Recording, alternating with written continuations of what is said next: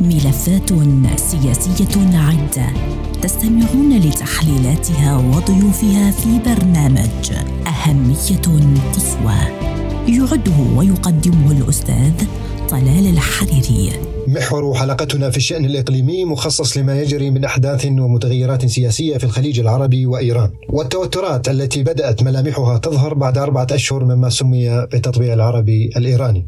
هل تؤدي هذه التوترات إلى عودة إيران إلى مسارها السابق، أم هي أزمة عابرة لا تؤثر على العلاقات الجديدة مع دول الخليج؟ وماذا عما يسمى بالمعسكر الشرقي؟ وهل أصبح هذا المعسكر بديلاً عن الوجود الأمريكي في المنطقة؟ وهل ما يروجه المؤيدون للتقارب العربي الإيراني حول أن إيران ستحل محل اتفاقية التطبيع مع إسرائيل، هل هذه حقيقة أم مجرد أوهام؟ هذه التفاصيل أناقشها مع الدكتور عمر عبد الستار، خبير العلاقات الدولية. أهلا بك دكتور عمر عبد الستار. دكتور، يوجد تشكيك دائم فيما يخص التزام إيران بعد التقارب مع دول الخليج العربي. أليس من السابق لأوانه الحكم على جدية التزام إيران؟ لماذا يتم التشكيك بإيران في حين أن نواياها تبدو جادة بالنسبة للالتزام بسياساتها الجديدة؟ يعني تدري هسه إذا تكلمنا إحنا عن نظام اللي جاب 79 اللي هو نظام خميني، واللي الآن يقوده خامنئي حسب دستور الثورة، عقلية الثورة، منظومة الثورة عفوا حسب ما هم يسموها. إذا كان هذا النظام بعد الصلح هو نفسه نظام ما قبل الصلح، يعني من غير المنطقي أن واحد يقول أن هذه عقلية تغيرت بسبب الاتفاق، لأن ولا اتفاق يمكن هذا النظام سواه مع ربما أي دولة بالعالم والتزم به، وعلى الأقل بالنسبة لنا نقول اتفاق 2015 النووي لم تلتزم به إيران، على الأقل هذا هو اللي نعرفه عن إيران. أما إذا نسأل سؤال ونقول أن إيران بعد الاتفاق تغيرت، ذهبت إلى أمور براغماتية مصلحية، أصبحت دولة وليس ثورة، والله أيضا من غير المنطقي أن نقول ذلك. الآن بعد اتفاق الصلح ترفعون صورة سليماني في مبنى وزارة الخارجية أثناء المؤتمر الصحفي لوزير الخارجية السعودي اللي هو أول مرة يجيكم، هذا معناته أنتم عقلية سليماني بعدها موجودة داخل الوزارات.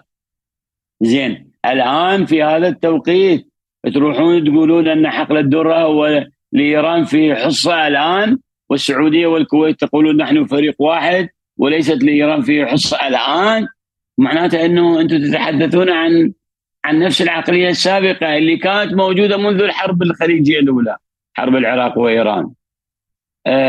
وإذا ردنا نقول أنه الجزر الإماراتية 3 اللي أخذتوها بال71 قبل ما تصير دولة الإمارات العربية المتحدة، معناتها أنه أنتوا ورضا تنكسير يقول اللي طالب بالجزر خليه يتذكر ترى إحنا البحرين عائدة لنا، مع عقلية الثورة أو لنقل بطريقة أدق عقلية الهيمنة الإيرانية موجودة. موضوع الدرة هو اختبار لالتزام إيران باتفاق الصلح، لأن السعودية طرف رئيسي فيه وقالت نحن فريق واحد. طيب الآن إيران ماذا ستفعل؟ من سيصدق أن إيران ستلتزم في هذا؟ وبالتالي قد يمكن أن نضع إيران في طريق الاختبار أنه ستلتزم أم لا تلتزم في هذا الموضوع، فيمكن اعتباره. ولكن يا دكتور عمر عبد الستار، وأنت خبير في العلاقات الدولية، يوجد اليوم استقرار في اليمن وهنالك خفض للتصعيد والتوترات، وكذلك في العراق يوجد استقرار، ولبنان أيضا، كما شهدنا أيضا عودة الأسد إلى الساحة العربية. أليست هذه مؤشرات واقعية على التزام إيران؟ هذا واضح يا دكتور. الصحيح هو أن إيران تريد منا أن نقتنع، وتريد من الآخرين أن يقتنعوا، وتريد من الأطراف الإقليمية أن يقتنعوا أن الواقع في العواصم الأربع هو واقع موجود بإيران وبغير إيران، وبالتالي علينا أن نتعامل مع الحوثي ومع حزب الله ومع الحشد كما نتعامل مع أي دولة أخرى. هي طريقة غريبة أو طريقة صلفة بين قوسين، صلفة في التعامل في العلاقات الدولية. هذا يدل على اسلوب شلون نسميه احنا عسكرة الدبلوماسية. يعني تعسكر دبلوماسياتها بهذه الطريقة، واحنا لحد الآن ما شفنا. يعني مثلا الحشد الآن في العراق هو أخطر من الحشد قبل الاتفاق، لو الآن أخطر. أنا برأيي الحشد الآن أخطر، الحوثي الآن أخطر من قبل الاتفاق له الآن من نظري. الحوثي أخطر، حزب الله أخطر، الميليشيات الإيرانية في سوريا أخطر. فإذا كانت أخطر فكيف يمكن أن نعتبر هذا واقع؟ هذا ليس واقعا. ولذلك من نقول أن دول مجلس التعاون الخليجي تعتبر إيران تهديد تقليدي، ثم تعتبر بين قوسين ثم تعتبر الميليشيات الإيرانية المحيطة بالخليج تهديد آخر يكون أخطر من إيران، هذا أيضا صحيح. فإيران تقنعنا أنه هذا شيء صحيح، وأنا عقدت الاتفاق، وبالتالي أنتم يجب أن تتعاملوا مع الحوثي ومع حزب الله ومع الحشد ومع الميليشيات الإيرانية في سوريا، وتريد من الدولة اللي هي السعودية أن تتعامل مع عوامل غير دولتية. وهذه طريقة في العلاقات الدولية يعني ربما يكون. عفوا دكتور على المقاطعة، الدكتور عمر عبد الستار وأنت خبير في العلاقات الدولية، سأعرض عليك رأي يخالف هذا الطرح، وأريد تعليقك على ما جاء به بموضوعية يعني إذا سمحت. دعنا نستمع لهذا الرأي ونعود مجددا. في نقطة تانية مهمة صارت بالاستراتيجية، كان الروسي له دور فيها، عشان دايما مظهر منطقتنا بدأ أكثر من طرف دولي يدخل حتى يعبي فراغ. الأمريكي 100 سنة مستحكم بهالمنطقة من خلال الغرب، يعني هو كوريث الغرب. لكن أنت مسلم دكتور بأنه في فراغ أمريكي عم يحصل بالمنطقة؟ نعم، أعتقد هذا نجاح ثالث كان يحتاج الصين، لأنه هذا العنوان عنوان اقتصادي أكثر من عنوان عسكري مثل سوريا، ساحة سوريا. فهذا النجاح الثالث بفترض للصيني. أنا بفترض منطقتنا بحاجة للصين ولروسيا وللقوى الأساسية كلها مع بعضها لنقدر خلص. في مشهد بالعالم ارتسم اليوم وعند الدول وبالأخص عند السعودية، عدم الثقة بأمريكا. إذن يا دكتور الخلاصة، انتصر المعسكر الشرقي ودول الخليج اختارت هذا المعسكر والوجود الأمريكي في المنطقة نحو الزوال. ما تعليقك؟ هو طبعا من أنقارن بين المعسكرين في هذه النقطة بالذات التوهم اللي يصير بالمعسكر بين قوسين الشرقي، سواء كان ذولا واللي قبلهم أو اللي يجي بعدهم، هو اللي يدفعهم أخ طلال أكثر للغوص في هذه الفوضى. هذا معناته أنه هذا عامل يساعد إيران ومع من مع إيران لكي يغزو، لكي يتحرك، لكي يهاجم، لكي يعني ربما الآن إيران تفكر في الأردن، فضلا عن الكويت، فضلا عن البحرين. لا يوجد شيء اسمه معسكر شرقي بقدر هذا الوهم في العلاقة بين الدين والدولة، وبقدر في هذا الوهم في التفكك الموجود في العالم أو عدم التفكك.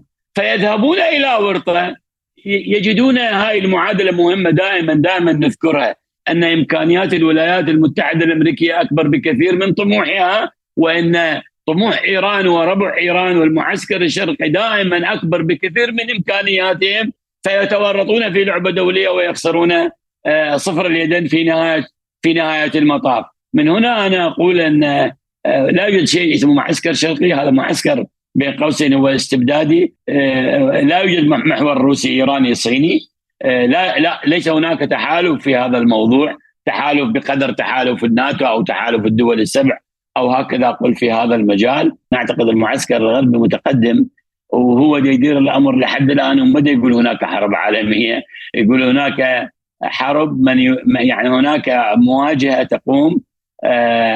كل من يمارس القوة بنظام دولي قائم على القواعد سيدفع الثمن الباهظ، والآن نجد إحنا روسيا تدفع الثمن الباهظ، وطبعا اللي يبقون مع روسيا أيضا سيكونون بنفس الاتجاه. عفوا دكتور، دعني أقاطعك هنا، وأنت يا دكتور عمر عبد الستار خبير في العلاقات الدولية، ما المانع من تحرك إيران على أساس مصالحها؟ وما المانع من البراغماتية كما يتم مناقشته عربيا؟ إذا كانت إيران جادة وتريد فتح صفحة جديدة، وما هو المانع من تحرك إيران على هذا الأساس إذا كانت هي جادة في فتح صفحة جديدة مع العرب؟ وفي سياق هذا الطرح هناك من يقول يجب أن نتعلم من إيران ونتعلم الدروس ليس من الماضي البعيد وإنما الماضي القريب. ما تعليقك على هذه الرؤية؟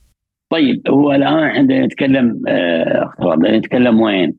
نتكلم أن إيران محتلة المشرق العربي، عفوا يعني محتلة لبنان وسوريا والعراق ونازلة على اليمن. يعني الآن إحنا عرب العراق، عرب سوريا، عرب لبنان، وكذلك عرب اليمن. هو مثلث ديني أو مذهبي طائفي مسلح تقوده عوامل لا دولة يقودها الحرس الثوري، تحيط بمجلس التعاون الخليجي، وهي تشبه المثلث الديني القومي الذي كان عبد الناصر على رأسه، وكان أيضا يمن وسوريا لكي يحيط بمجلس التعاون الخليجي. ترى نفس المثلث بس تغيرت طريقة هذه المثلث. فعندما تقول لي ما الذي يجب أن نتعلمه من هذه السياسة، ما الذي يجب أن تتعلمه دول مجلس التعاون الخليجي، أنا أقول لك شيء واحد رئيسي. أولا، إيران كهيمنة، كعقلية الثورة، كمنظومة الثورة لم تتغير بعد الاتفاق. طيب ما الذي يجب أن تفعله دول مجلس التعاون الخليجي؟ من هنا ظهرت تسمى بإيش؟ أن إسرائيل جاءت إلى القيادة المركزية في 2020، وبالتالي أصبحت جزء من إيش؟ المنظومة الأمنية بالمنطقة. بس هذه تحتاج تطبيع سعودي إسرائيلي، لحد الآن هذا الموضوع ما صار. فمن هنا نتعلم إحنا أن نستخدم البراغماتية، أيضا نستخدم كل طرق تعزيز الأمن، تنويع الشركاء، تنويع إمدادات الأسلحة. نعم، ولكن هناك تساؤل مهم جدا في هذا الجانب يا دكتور عمر عبد الستار، وأنت خبير في العلاقات الدولية، وهذا سؤال مفصلي. هناك من يقول بأن الاتفاق والتقارب الإيراني الخليجي العربي أصبح بديلا، أو هو مشروع واعد لأن يكون بديلا عن مشروع السلام العربي الإسرائيلي، والدليل أن اتفاقيات السلام الإبراهيمي توقفت والقرار الأمريكي في المنطقة أصبح ضعيف وغير مؤثر. ما هو تعليقك؟ هذا جحيم. يعني احنا التوافق مع إيران غير ممكن عقلا. إسرائيل تعرف جت بال49 وإيران جت بال79. الفرق بيناتهم اثنيناتهم أن إسرائيل دولة ويستفالية، لكن إيران التي جاءت هو نظام ثوري ديني مسلح عبر الحدود. إسرائيل ليست نظام ديني مسلح عبر الحدود، هي دولة قومية في سياق علماني. من هنا الإشكال وين أخي؟ يعني إذا أريد نقارن نفسنا إحنا ويا الويستفالية، ويستفالية صارت بال 1948 بعد الحروب الدينية اللي صارت بأوروبا، والآن إحنا عندنا حروب دينية هنا. إحنا المفروض نتعلم ويستفالية، مو نتعلم عكس ويستفالية. يعني دا أقول لك إيران ضد ويستفالية وإسرائيل مع ويستفالية، طيب إحنا وين نروح؟ الواقع يقول لك تروح مع إسرائيل، الواقع يقول لك تروح مع ويستفالية. فبالتالي المسألة بهذا الإطار، بهذا المنظور، فلا بد من يعني خلينا نقول عليها يسموها اتفاقية عدم اعتداء ما بين إسرائيل والعرب توقع. يعني يسموها اتفاقات إبراهيم، قبل يسموها كام ديفيد. ولذلك احنا بالمنطقة إذا ما يصير صلح بين إسرائيل والعرب ما راح يصير استقرار، وما راح نقدر نواجه إيران. بالمناسبة ترى هذا هو المنطقة الآن في هذه الطريقة. والآن احنا ننتظر على أساس أنه من نهاية السنة أو السنة القادمة ربما يصير تطبيع سعودي إسرائيلي.